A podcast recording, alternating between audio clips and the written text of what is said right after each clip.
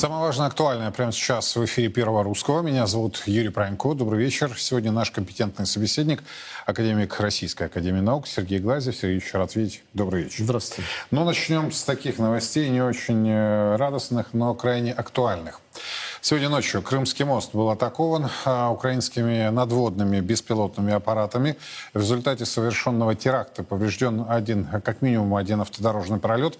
По данному факту Следственным комитетом возбуждено уголовное дело по статье «Террористический акт». В результате атаки погибли двое взрослых и пострадал один ребенок.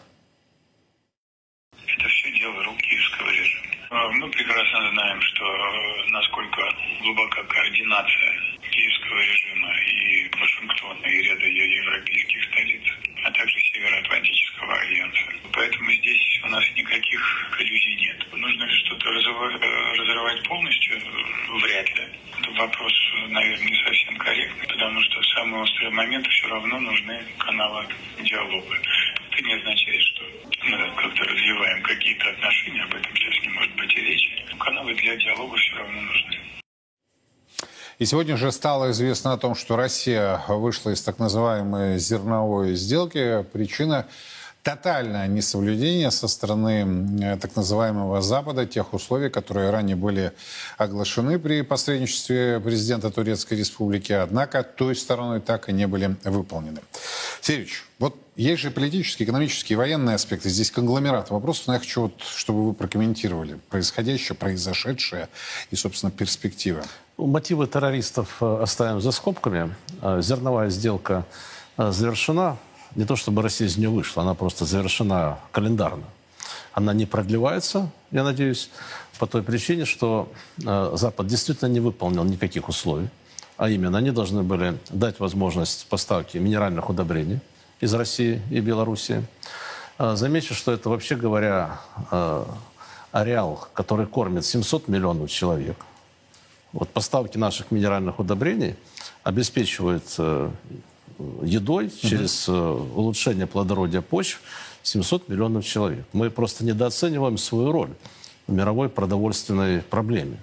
В принципе, наш Евразийский экономический союз, прежде всего Россия, а также Казахстан, который много экспортирует зерна, Белоруссия, который крупнейший экспортер минеральных удобрений. Вот мы вместе э, обеспечиваем кормовую, так сказать, базу по, э, не только по зерну, но и по многим другим продуктам, которые нуждаются в минеральных удобрениях, практически на миллиард человек. Вот мы кормим, можно сказать, миллиард людей планеты. Э, и Запад, как известно, ввел эмбарго на экспорт удобрений из России и Беларуси. Страдают от этого прежде всего развивающиеся страны, а зарабатывают на этом американские и европейские посредники – цена тонны пшеницы, которая вывозится из э, Черноморского региона, угу. на 100 долларов за тонну меньше, чем торгуется на Западе.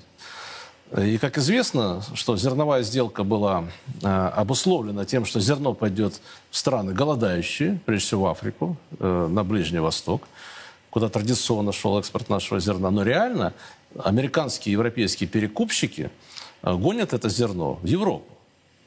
А, и э, зарабатывают на каждой тонне, получается, 100 долларов себе на карман. Поэтому огромное лоббистское давление. Э, Причем лоббируют э, через СМИ, через всяких агентов влияния, прежде всего западные трейдеры. У них большие связи и у нас, ну и, разумеется, за границей. Они полностью контролируют э, экспорт украинского зерна. Это же не фермеры экспортируют. Экспортируют э, крупнейшие э, западные фирмы-посредники, торговые компании. То есть даже не украинские, а западные? Западные, конечно. Они mm-hmm. скупают по дешевке э, зерно у украинских крестьян. И э, накрутка, я думаю, там не 100 долларов, только разница рыночной цены. Э, э, черноморского зерна угу. и э, зерна западного, по которому американцы и европейцы продают.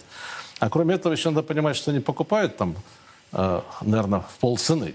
То есть реально они зарабатывают, я думаю, на этой сделке примерно, ну, где-то рентабельность у них больше 100% это точно. А может быть и 150%. Поэтому такое давление. Но никакого отношения это не имеет к голодающим в Африке. То есть фактически эту зерновую сделку развернули. Но вот смотрите, трейдеры США предупреждали, э, предупреждали и предупреждают, что если Россия, я цитирую, не продлит сделку, э, цитирую Bloomberg, э, то Остальной мир посмотрит на это и скажет, что Россия отвернулась от обеспечения стран глобального юга Африки, Латинской Америки и Азии необходимым продовольствием по доступным ценам. Конец цитаты. Ну, все в точности наоборот. Ну, они постоянно говорят, что белое – это черное. И, как вы помните, принцип пропаганды Геббельса, чем чудовищнее ложь, тем больше она похожа на правду. То есть фактически, это уже не фактически никакого отношения то зерно, которое экспортируется сегодня по, экспортировалось по зерновой сделке к потреблению африканского континента не имеет. Вы помните забастовки и акции протеста в Болгарии, в Польше. Зерно шло в Европу. И оно шло в Европу, потому что оно не Украине принадлежит, а принадлежит американским европейским трейдерам, которые наживаются баснословные просто барыши на экспорте зерна, которое они покупают по дешевке, продают по европейским ценам. В Африку они его не везут. В Африку везет Россия как раз. И минеральное удобрение мы везем в Африку. То есть Россия продолжает кормить 700 э, миллионов человек, поставляя свои удобрения вместе с Белоруссией угу. на экспорт, создавая кормовую базу для развивающихся стран. Э, и зерно мы тоже экспортируем. Мы крупнейший экспортер зерна. И никуда не делось наше зерно. Идет по-прежнему на экспорт. Порядка 40 с лишним миллионов тонн. И вместе с Казахстаном мы экспортируем больше, чем э, Канада и США вместе взяты. Это в условиях санкций. То есть мы вне всякой связи зерновой сделкой продолжаем экспорт зерна. Поэтому это полная чепуха, то, что говорят американцы, как всегда, наводя тень на плетень. А если сделка не будет э, возобновлена, что вероятность очень высокая, да, после всех этих заявлений. Однако президент Эрдоган надеется вот в августе во время встречи, очной встречи с президентом Путиным, вновь поднять э, эти вопросы. А, я не знаю, где больше политики, где больше лукавства, да, где больше экономики, где больше зерна и вот этих всех манипуляций. Но получается так, что Запад ведь вообще не исполнил ни одной ранее достигнутой договоренности. То Более есть, того, ну, они, это же беспрецедент. Именно э, западные санкции являются причиной роста цен на зерно и роста цен на минеральные удобрения, которые теперь идут э, окольными путями. Э, для Турции этого бакшиш, прежде всего, заботит президента Турции. Он на этом зарабатывает. Он, э, ему, у него нет проблем купить в России зерно. Кто вообще, зачем ему украинское зерно? Он и так может купить у, и Украины, и у России напрямую. Нет, значит, это турецкие посредники тоже участвуют в доле по вывозу украинского зерна в Европу. Вот и все. Значит, э, а Запад э, реально не выполняет никаких своих обязательств. Да? Значит, э, более того, как вы видите, Запад делает Украину крайней. Вот они взорвали аммиакопровод, по которому шли, по сути дела, основа минеральных удобрений широкой гаммы в Одессу. Они теперь э, якобы виноваты в подрыве северных потоков, хотя мы практически уверены, что это американцы с англичанами сделали. У украинских э, вояк нет таких средств для подрыва трубопроводов. Э, фактически они пытаются, как обычно, спихнуть с больной головы на здоровую, во всем обвинить сначала нас, потом, если не получится, то своих украинских, так сказать, марионеток. Но они сами же понимают, к чему они ведут. Но они, у них стратегия. У них стратегия заключается в том, что для России должно быть чем хуже, тем лучше. Э, как можно больше жертв, как можно больше э, экономических потерь. Они прямо ставят задачу организации в России э, революции переворота, это их цель. Постановка очередного своего мариночного режима уже у нас. И эта цель не скрывается, поэтому они и, особенно в Лондоне, говорят о том, что нужно как можно больше жертв, чтобы как можно больше было недовольных. Вот, э, они, собственно говоря, э, организовали вот эту мясорубку на Украине именно для максимизации количества жертв э, и для того, чтобы в России создать основу для протеста. Но у них из этого ничего не получается, потому что, наоборот, народ консолидируется вокруг президента, практически поддерживается наше стремление освободить русский мир от нацистов, которых они вырастили. Более того, российская экономика оказалась весьма адап адаптивной. Мы быстро с помощью Евразийского экономического союза за один год всего лишь трансформировали нашу географию торгово-экономических связей. Э, если раньше мы в основном торговали с Европой, то мы практически за один год перестроили торговлю на э, Азию. И э, никто этого не ожидал, что так быстро мы сможем приспособиться к новой ситуации. А прошлый мы, год... Мы сами даже не ожидали, что вот так пройдем. А, прошлый год мы закончили с максимальным положительным торговым балансом. Рубль даже укрепился, как вы помните. То есть э, не было никаких дефицитов ни платежного баланса, ни бюджета. Бюджета умеренный дефицит. И не было особых провалов в экономическом развитии. Хотя хотелось бы, конечно, более высоких темпов. Вот. Но у них это не получается. А, поэтому они э, пытаются Э, выкручиваться в этой ситуации и э, э, понимая, что в конце концов придется платить по всем этим счетам, они стараются на нас повесить как можно больше обязательств в западном общественном мнении. Вот вся игра. То есть они делают... Манипулирование, манипулирование и еще раз манипулирование. Но у нас тоже с вами внутри-то Россия не сахарная ситуация. Даже если мы посмотрим сегодняшний торговый день, я имею в виду валютную секцию, то мы увидим тестирование уровня 102 по паре рубль-евро – мы уже, по-моему, все свыклись с тем, что доллар стоит дороже 90 рублей, и вообще никто даже не комментирует и не считает нужным это комментировать. Однако, вот, э, знаете, действительно складывается какая-то парадоксальная ситуация. Рубль стал даже худшей валютой в мире. По объему девальвации он уступил даже турецкой лире. Э, уж про лиру-то сколько было сказано, да, оказывается, там э, падение было меньше, чем вот то, что мы сейчас наблюдаем, видим. И, кстати, из своих кошельков в конечном счете оплатим платим. А, я вот уже сказал, что сегодня тестировали отметку в 102 а, рубля за евро. Сами финансовые власти винят в происходящем кого угодно, но не себя мы приходим к выводу, что тот режим денежно-кредитной политики, а это инфля... таргетирование инфляции плавающий курс прежде всего, он показывает свою эффективность как в спокойные времена, так и в периоды острых шоков, так и в период структурной трансформации, которую мы сейчас переживаем. Мы видим, что у нас, когда э, э, курс ослабляется, начинаются разные теории заговора, что чуть ли не специальное ослабление для того, чтобы увеличить доходы бюджета. У нас э, один рубль курса для бюджета по нашим оценкам, где-то ну, 130-150 ну, миллиардов рублей. Минак оценивал где-то 200 даже миллиардов рублей. То есть, представляете, для бюджета 10 рублей курса триллион рублей с лишним. Да? То есть это хороший, да, хороший объем. Сергеевич. Ну, насчет э, заговоров их винить действительно сложно, потому что они просто ничего не делают. И э, если разобраться в причинах нашей инфляции, с которой они якобы борются, то вот за э, время э, вот этого руководства Центрального банка мы, наверное, раз пять переживали инфляционные шоки. Каждый раз это одно и то же. Резкая девальвация курса рубля. Девальвация курса рубля порождает инфляционную волну по импорту, прежде угу. всего, сразу моментально просто. Затем это тянет за собой все остальные цены.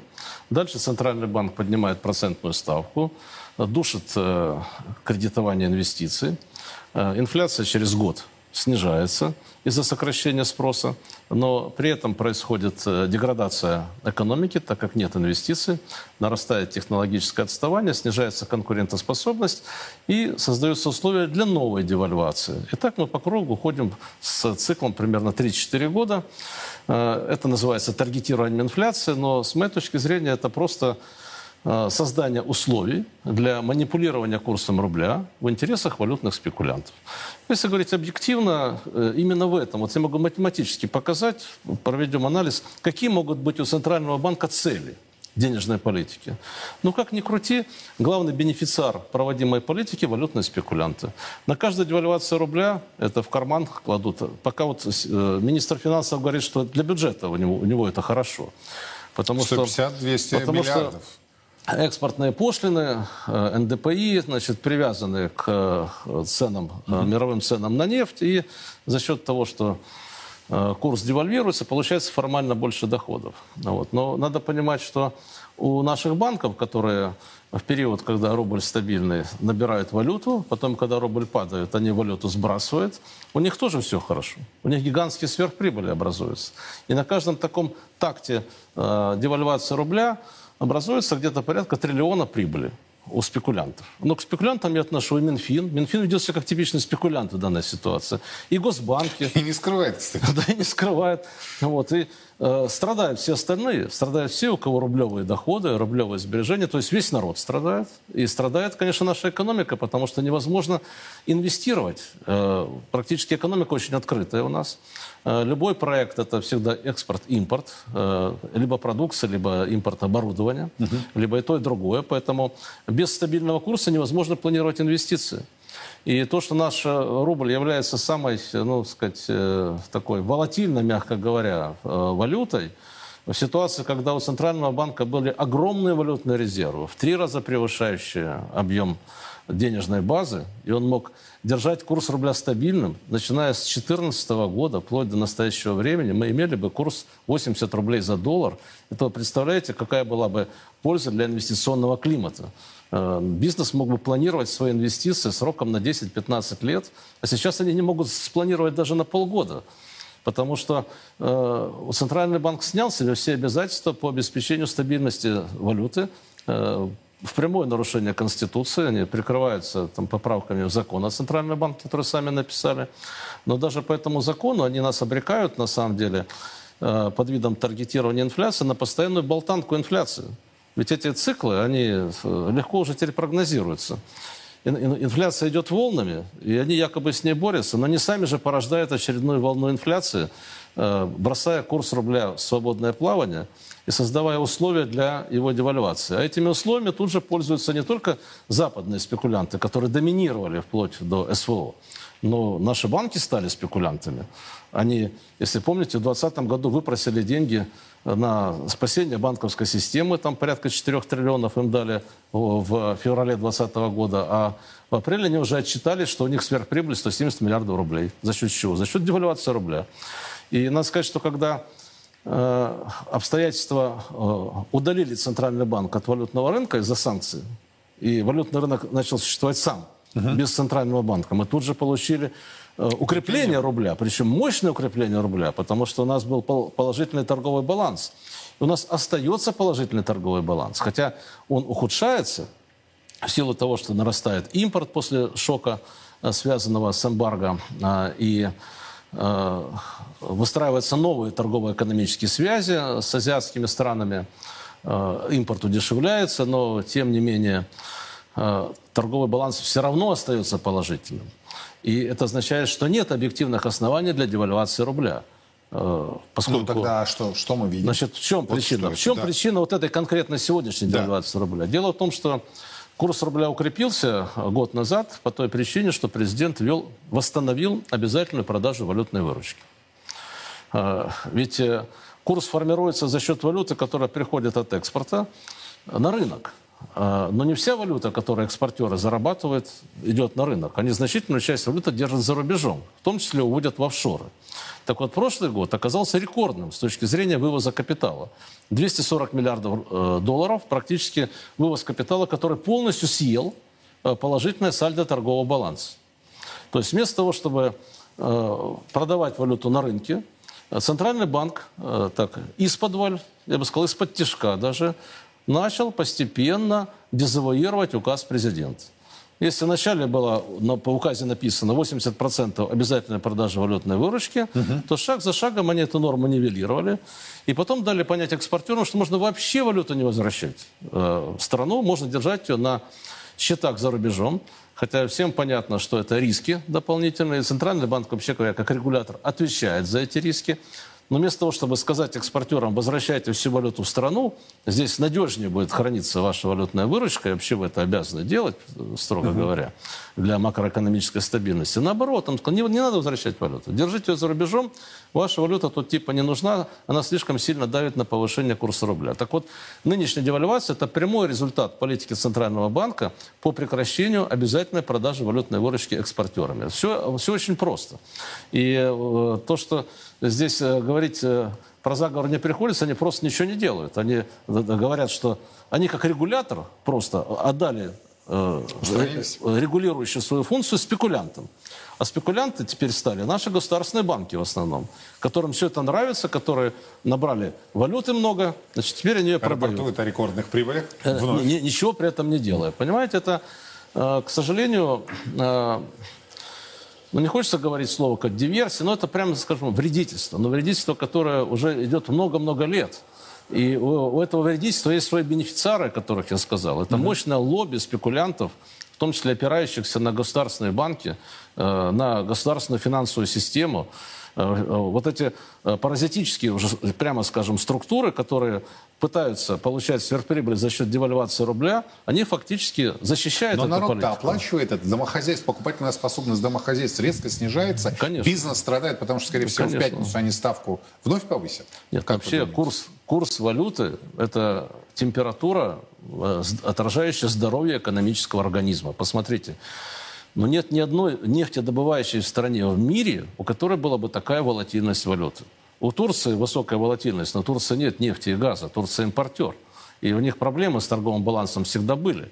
У Турции нехватка ре- энергоресурсов – это главное узкое место, с- которое сдерживает их Другая экономический рост. экономики. да. Но посмотрите на э, Арабские Эмираты, на Саудовскую Аравию, значит, на Канаду. страны Персидского залива. У всех стабильная валюта. Вообще стабильность валюты – это просто основа стабильности э, всей финансово-экономической системы страны. Когда болтается так курс в открытой экономике, значит, в экономике ничего невозможно развивать. Потому что нет определенности.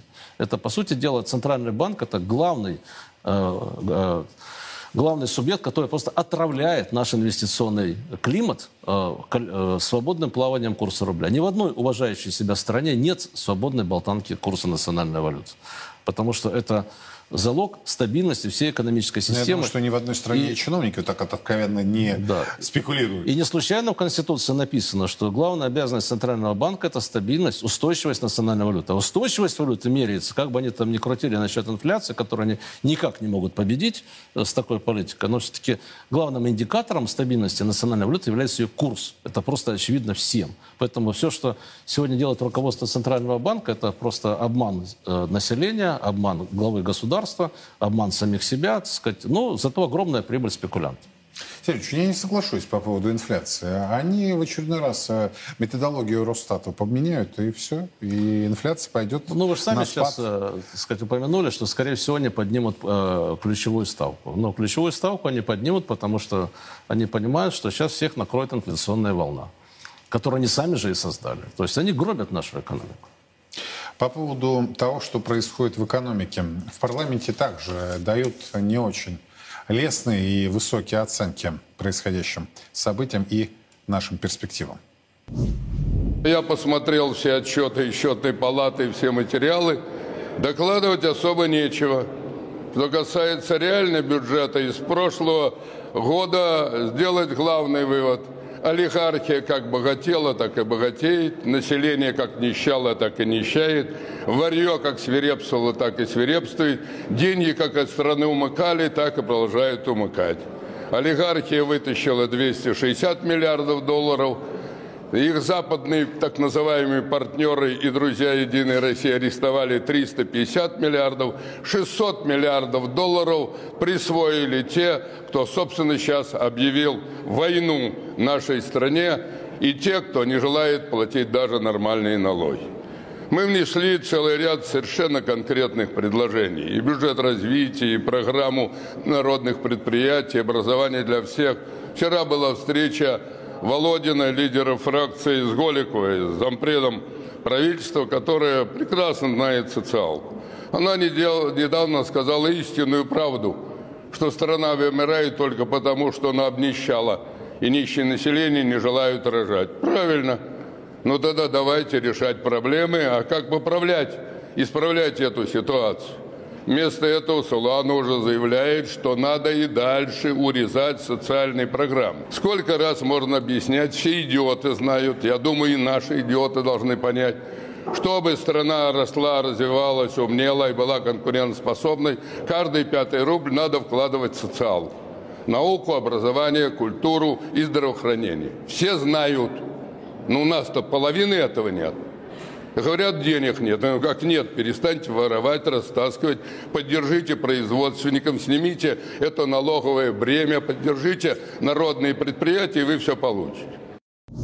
Ну, Геннадий Андреевич, может, эмоционально там, но по поводу идиотов, и наши идиоты должны знать. Сергеевич, но сложно не согласиться. Э, Сотни миллиардов ушли. Вы здесь, в этой студии, их предупреждали еще до всех этих событий. Вы говорили, ребята, вы доиграетесь. Но они же отмахивались. Я знаю, что вы и в официальных, э, на официальных мероприятиях предупреждали их, не только через масс-медиа. Э, что касается вымирания, то у нас реальная демографическая катастрофа. Это не проблема уже, это катастрофа. Но что мы слышим э, на том же Петербургском форуме от людей, которые руководят финансовыми экономики, экономикой?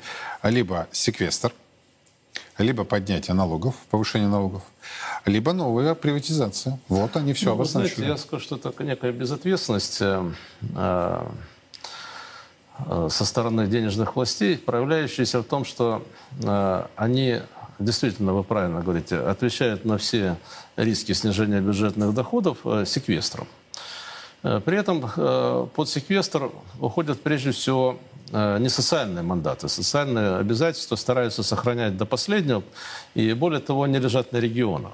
Поэтому если мы возьмем, в принципе, всю бюджетную систему страны, а, то примерно половина ее уходит на социалку, на самом деле. Но это бюджеты регионов, прежде всего. А а что касается федерального бюджета, то здесь э, секвестру подлежат обычно э, те расходы, с которыми связано развитие экономики.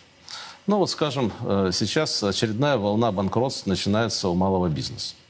У здорового малого бизнеса, только тот, который хотел стать крупным бизнесом. Люди вложились в покупку, я знаю реальную историю, покупку самого лучшего в мире корабля. Мы сами строим для себя Так. самое лучшее в мире рыболовецкое судно.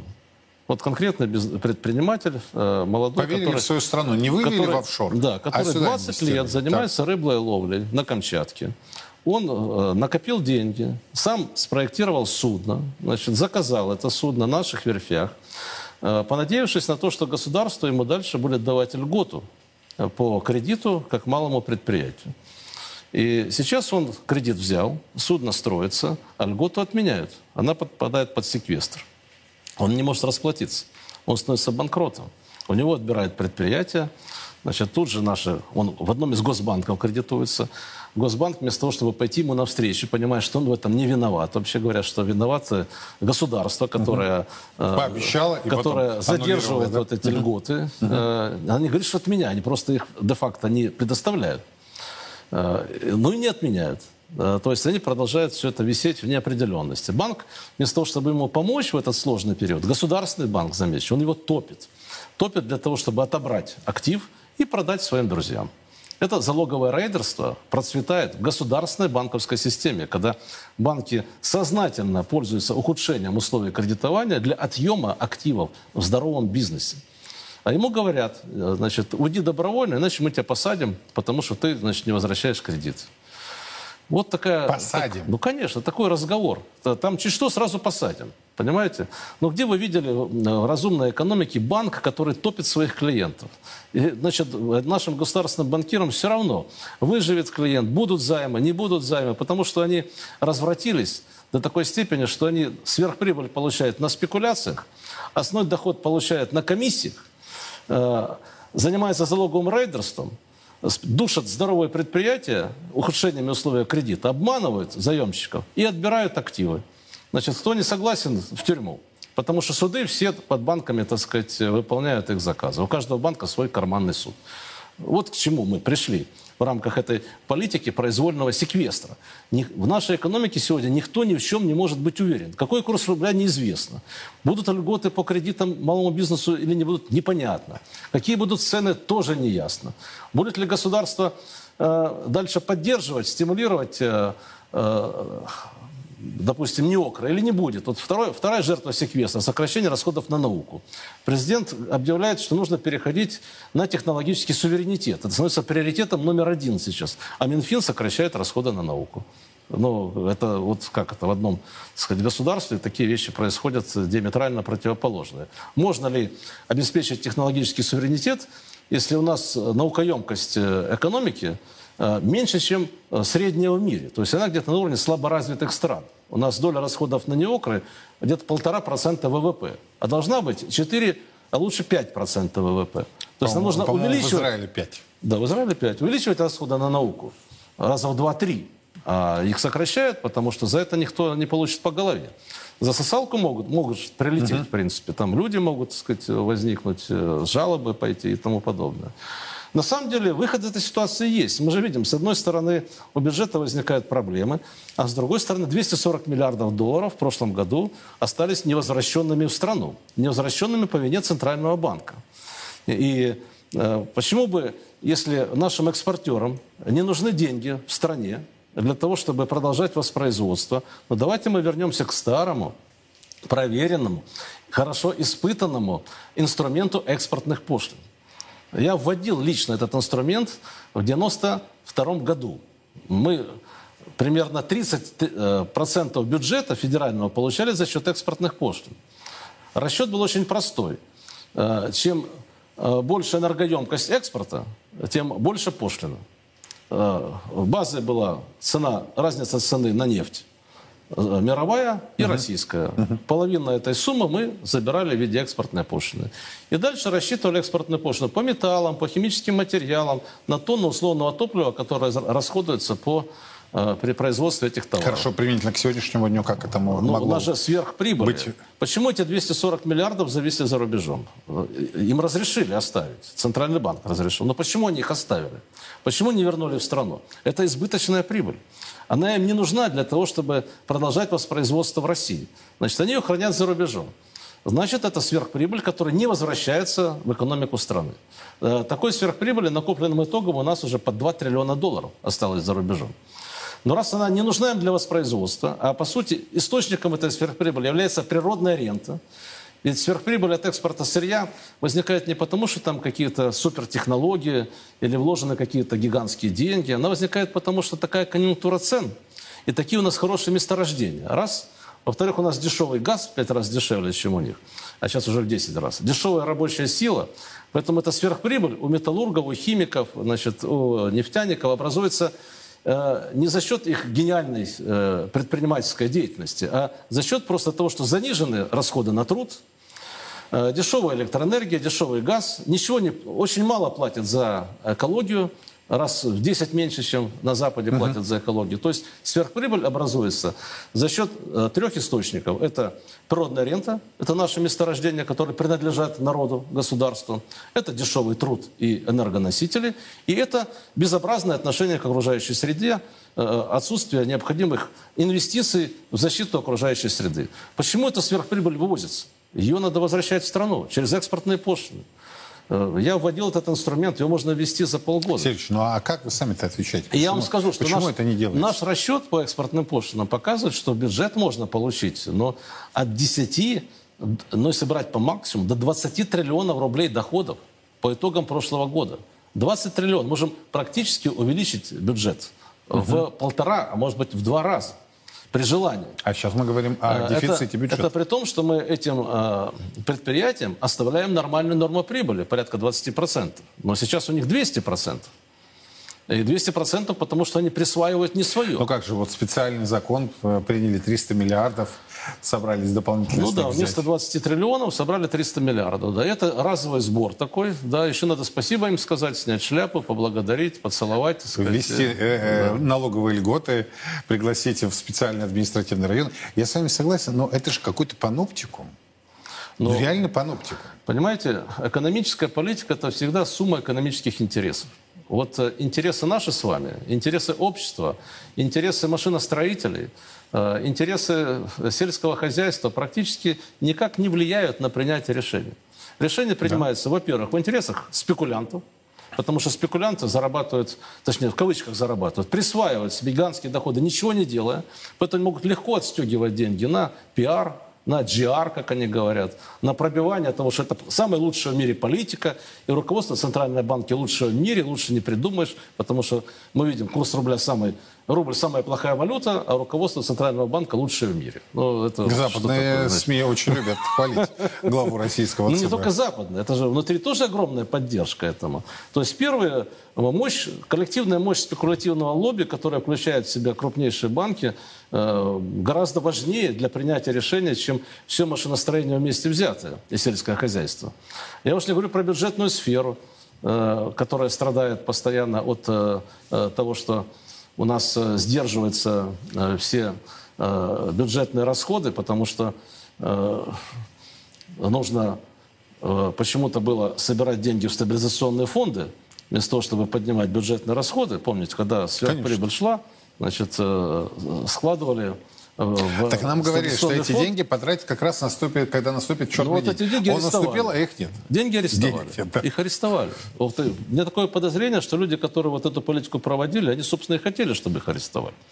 Потому что лично им здесь деньги не нужны для страны. Им важнее, э, как их воспринимают за рубежом всех этих деятелей. Я помню заявление Набиулиной в пандемийный период, когда она на одной из пресс-конференций сказали, что, сказала, что вот, ну, падение рубля и рост цен, Сергеевич абсолютно прав, это же с завидной периодичностью происходит механизм. 3-4 э, года. 3-4 года, да, вы говорите? Да, а, по-моему, даже чуть пораньше это все и почаще происходит. Так вот она сказала, потому что российские туристы не вывезли из э, страны 30 миллиардов долларов. Слушайте, это что за структура у вас экономики, из которой надо вывозить, вывозить де, миллиарды, десятки миллиардов, сотни миллиардов? Вот это нормально? Ну, это реально вот нормально, когда глава ЦБ об этом говорит? Ну, понимаете, вот получается, что если мы соберем э, все составляющие э, интересов, экономических интересов, то у нас и получается номер один интерес – это валютно-финансовые спекулянты, номер два – это офшорная олигархия, которая сопротивляется введению обязательной продажи валютной выручки и всячески блокирует ограничение вывоза капитала. Это сырьевые сектора, которые получают сверхприбыль на мировой конъюнктуре цен. Э, и они в совокупности фактически определяют экономическую И это политику. даже в условиях санкций. В их интересах. Есть санкции, нет санкций. Они как э, э, ледокол четко отстаивают Нет, свои понимаете, интересы. санкции ведь э, это, на ликвидные товары не влияют вообще практически никак они могут влиять только на распределение доходов. Вот э, ввели санкции на наши биржевые товары. Они потекли в Индию, в Китай. Угу. Там непрозрачное ценообразование. Как вы знаете, они из-за санкций, прикрываясь санкциями, покупают товары со скидкой. Скидка на наши экспортные товары доходит до 30%, до 40% даже. А что значит эта скидка? Куда деваются деньги между рыночной ценой и скидочной ценой? Куда девается одна треть валютной выручки по экспорту биржевых товаров? Она пилится между западными подельниками и самими значит, отвечающими за экспорт. И дальше они дружно распиливают эту часть. А, соответственно, российский бюджет теряет деньги. Вот обратите внимание, ведь Минфин наклонили на то, что, или он сам пошел, на то, что он снизил э, оценку э, экспортной цены нефти на эту скидку. То есть он снизил доходы бюджета. Почему проблемы, кстати, с доходами бюджета сейчас обострились? Потому что если раньше у нас э, налог на, э, э добав... э, на недропользователя и экспортная пошлина рассчитывались, исходя из мировой цены, биржевой цены Юрлс, угу. то сейчас Юрлс минус скидка. А на самом деле скидка-то это условная. То есть те, кто торгуют, они часть этих денег потом значит, распределяют между собой по офшорным счетам. Но, тем не менее, Минфин подарил эти 30% экспортерам для того, чтобы они там решали свои задачи, продолжали экспорт, а бюджет на этом потерял. Вот, так что э, здесь э, нет никаких объективных причин ни для секвестра бюджета, да. ни для девальвации курса рубля. Это все делается в интересах вот этих групп влияния. Я хотел бы еще одну с вами тему успеть обсудить. Э, страны стали возвращать свои золотые резервы после санкций против России. К такому выводу пришли аналитики по итогам опроса, в котором приняли участие 57 центробанков и 85 суверенных фондов, сообщает Reuters. Согласно результатам этого опроса, цитата, значительная доля центральных банков была обеспокоена созданием прецедентов. А в итоге 68% респондентов стали хранить резервы дома, а в то время как в 2020 году таких было а, половина, 50. Геополитическая обеспокоенность в сочетании с возможностями на развивающихся рынках также побуждает некоторые центральные банки к диверсификации в сторону от доллара. Это следует из результатов опроса. 7% респондентов считают рост госдолга США негативным фактором для доллара, хотя большинство все равно не видит ему альтернативы. Китайский юань теряет свою популярность в качестве потенциального конкурента доллару. Только 18% респондентов Рейтер считают, что это альтернатива, что на 11% меньше по сравнению с результатами предыдущего опроса. Что скажете, Сергеевич? Это очевидно. Умные люди учатся на чужих ошибках, в отличие от наших денежных властей. Потому что перед тем, как у нас арестовали резервы, их арестовали в Иране, их арестовали в Венесуэле. И я, будучи, кстати, представляя президента в Национальном банковском совете, предупреждал что дотянутся до валютных резервов. И писал множество записок и выступал на тему, что необходимо убирать валютные резервы из западных юрисдикций. И были поручения президента это сделать.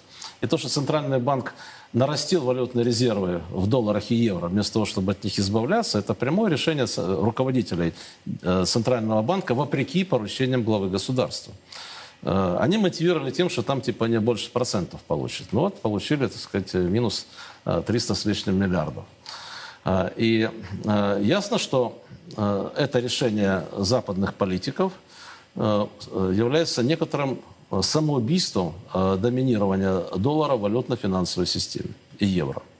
Потому что если валюта является ненадежной, политически может быть использована против любой страны, то, конечно, здравомыслящие денежные власти забирают свои валютные резервы из этих валют. И на сегодняшний день американские казначейские обязательства покупают только американцы – и европейцы, которым некуда деваться, где их американцы прессуют, просто uh-huh. заставляют покупать.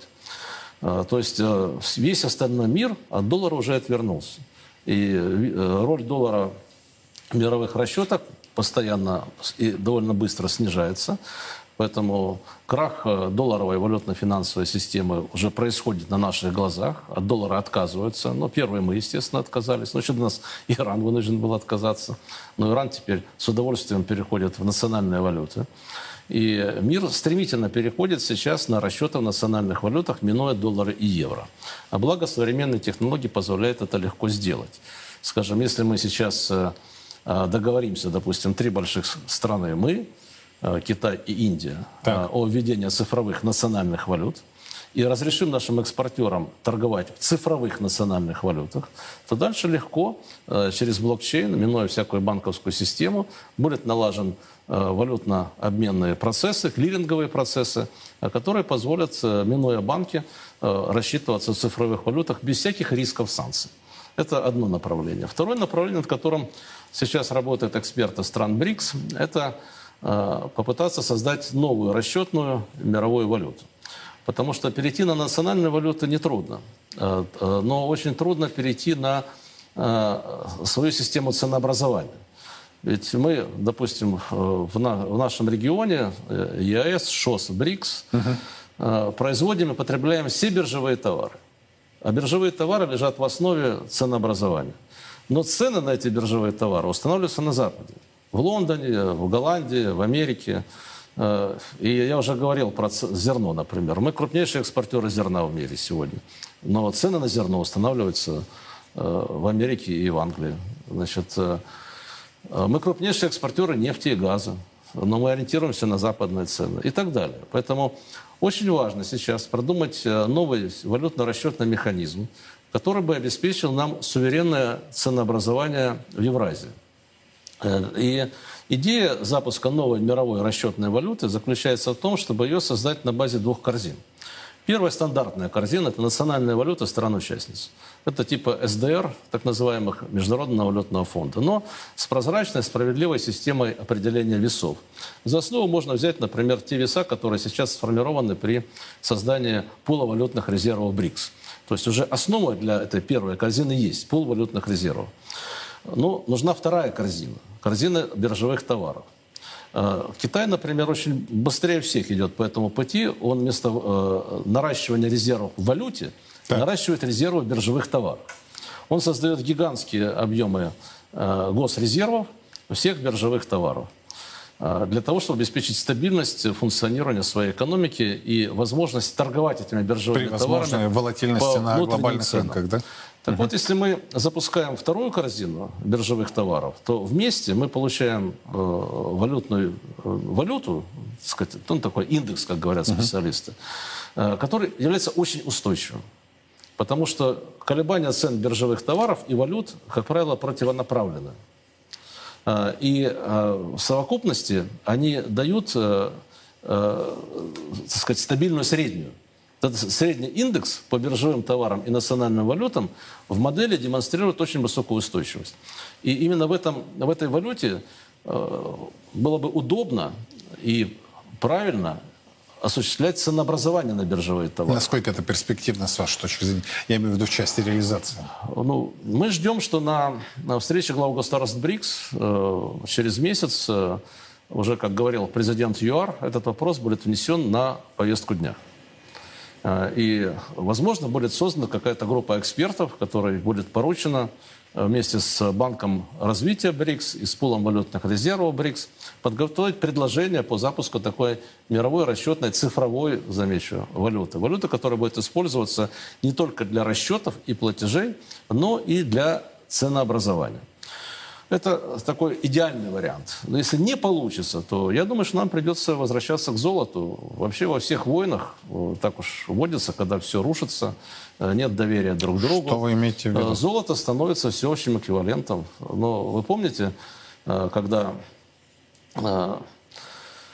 впервые Запад пытался ввести против нас эмбарго, и мы не могли торговать, так сказать, ни в каких валютах, использовали золото. А также во Вторую мировую и в Первую мировую войну использовали золото для а, крупных торговых сделок. И, в принципе, запуск а, цифровых валют, привязанных к золоту, уже сегодня идет вовсю. И так называемые золотые токены, угу. ну, я могу сказать, их уже, наверное, больше сотни всевозможных. То есть уже частный бизнес предлагает свои услуги по осуществлению э, трансграничных операций Э, через э, золотые токены, ну, через такой привязанный к золоту цифровой инструмент, частный. Э, но ценообразование пока в этом инструменте не идет, потому что это такая, я бы сказал, частная деятельность. А если мы будем на уровне государств, э, БРИКС и ШОС, это практически больше половины мировой экономики, введем подобного рода инструмент э, и будем формировать цены в золотых единицах, но это как Не знаю, паллиатив. вот понимаете, под каждым словом вашим подпишусь, но что я вижу на практике, да? По поводу цифрового рубля. Э, во-первых, ЦБ, прямо назовем вещи своими именами, не смог информационно объяснить и разъяснить людям. Потому что он тормозит. Тормозит введение цифрового рубля как полноценной, вот. полноценного инструмента. Вот. А второй момент, то, что нам декларировалось, я очень хорошо помню э, эти документы, проекты да, документов, что, дескать, это приведет к расшивке э, санкционных, э, из-за санкций введенных э, проблем с расчетами. Так наоборот, цифровой Все. Рубль... Оказывается, это у них уходит на второй, какой второй? На десятый план. И они теперь вот будут заниматься здесь тем, что кошельки в ЦБ по 300 тысяч. Это... Ребята, вы вообще, вы, ну, они, вы чем там Они об этом думаете? объявили еще полтора года назад.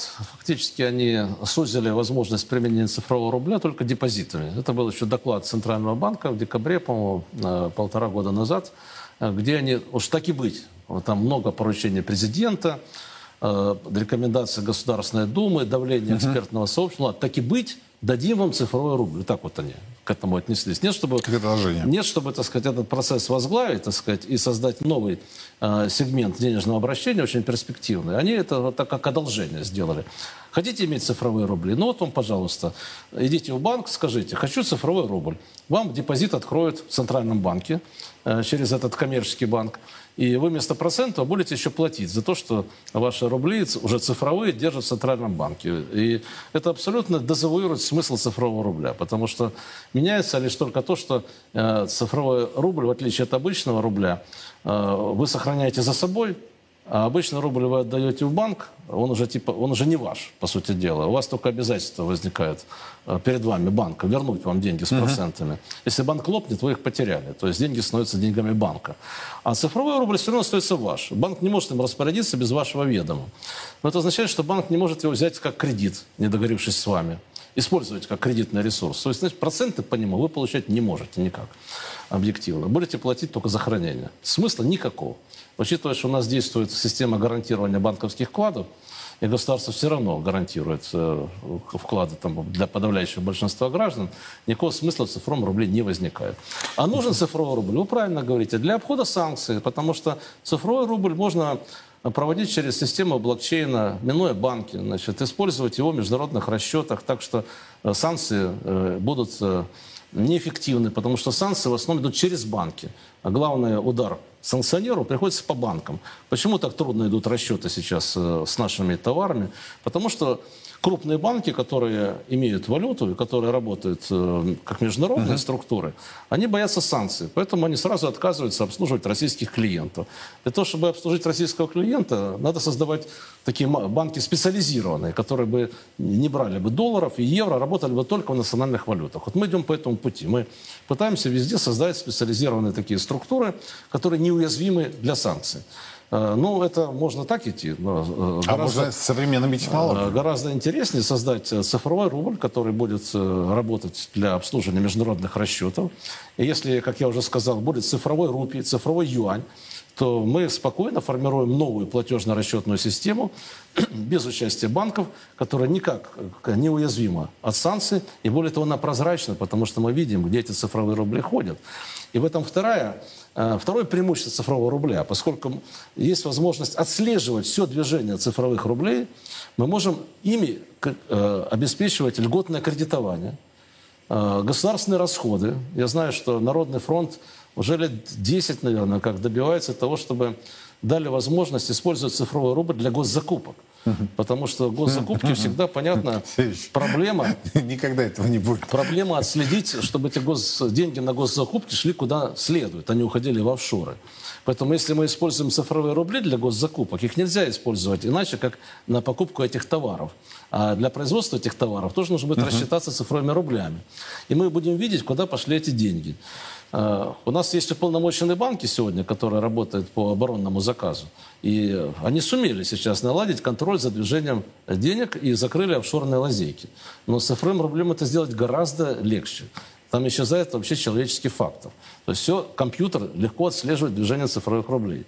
Поэтому главный э, козырь наших оппонентов, которые говорят, что нельзя э, широко использовать льготные кредиты, потому что все разворуют, как они по себе судят, сказать, то э, введение цифрового рубля не позволяет э, делать нецелевое использование. Любое нецелевое использование компьютер блокирует и тут же докладывает э, контролирующим органам. Ну, теперь мне понятно, почему, собственно, ЦБ э, произвел такую манипуляцию, подмену понятий, да, то есть э, они впрягают население, они говорят, вот для населения, для населения, а цели, задачи, цели полагания совершенно другие. Не надо пугать население если вы не можете объяснить, для чего необходим этот цифровой рубль. Но вот то, что предлагает академик Глазев и его коллеги, это обоснованно, это технологично. Но и самое главное, Сергеевич, этого не будет. Это, это же представляете, какой попил-то вы отмените вот цифровым рублем. Да они валят в дискредитацию ваших идей пару миллиардов, а получат сотню. Ну, вы знаете, я уверен, что все равно не остановить технический прогресс. Это здравый смысл. Согласен. И здравый смысл обязательно восстановить. Ну и в конце концов, вор, вор должен сидеть в тюрьме. Слова небезызвестного героя Владимира Семеновича Высоцкого. Спасибо большое. Академик Глазев здесь сейчас со мной в студии прямого эфира. Мы продолжаем внимательно следить за развитием ситуации здесь, в России, за ее пределами. Все подробности в наших эфирах на официальном сайте Царьграда. Меня зовут Юрий Пронько. Хорошего вам семейного вечера и до завтра. Во все времена и во всех войнах русские люди молились о победах наших бойцов их небесному покровителю, Георгию Победоносцу. В ста городах 89 регионов России пройдет всероссийский молебен святому великомученику Георгию Победоносцу. Каждый сможет поклониться его мощам и попросить святого о помощи. Нет сомнений, молитвами Георгия Победоносца Господь защитит наших воинов и дарует нам новую, великую победу.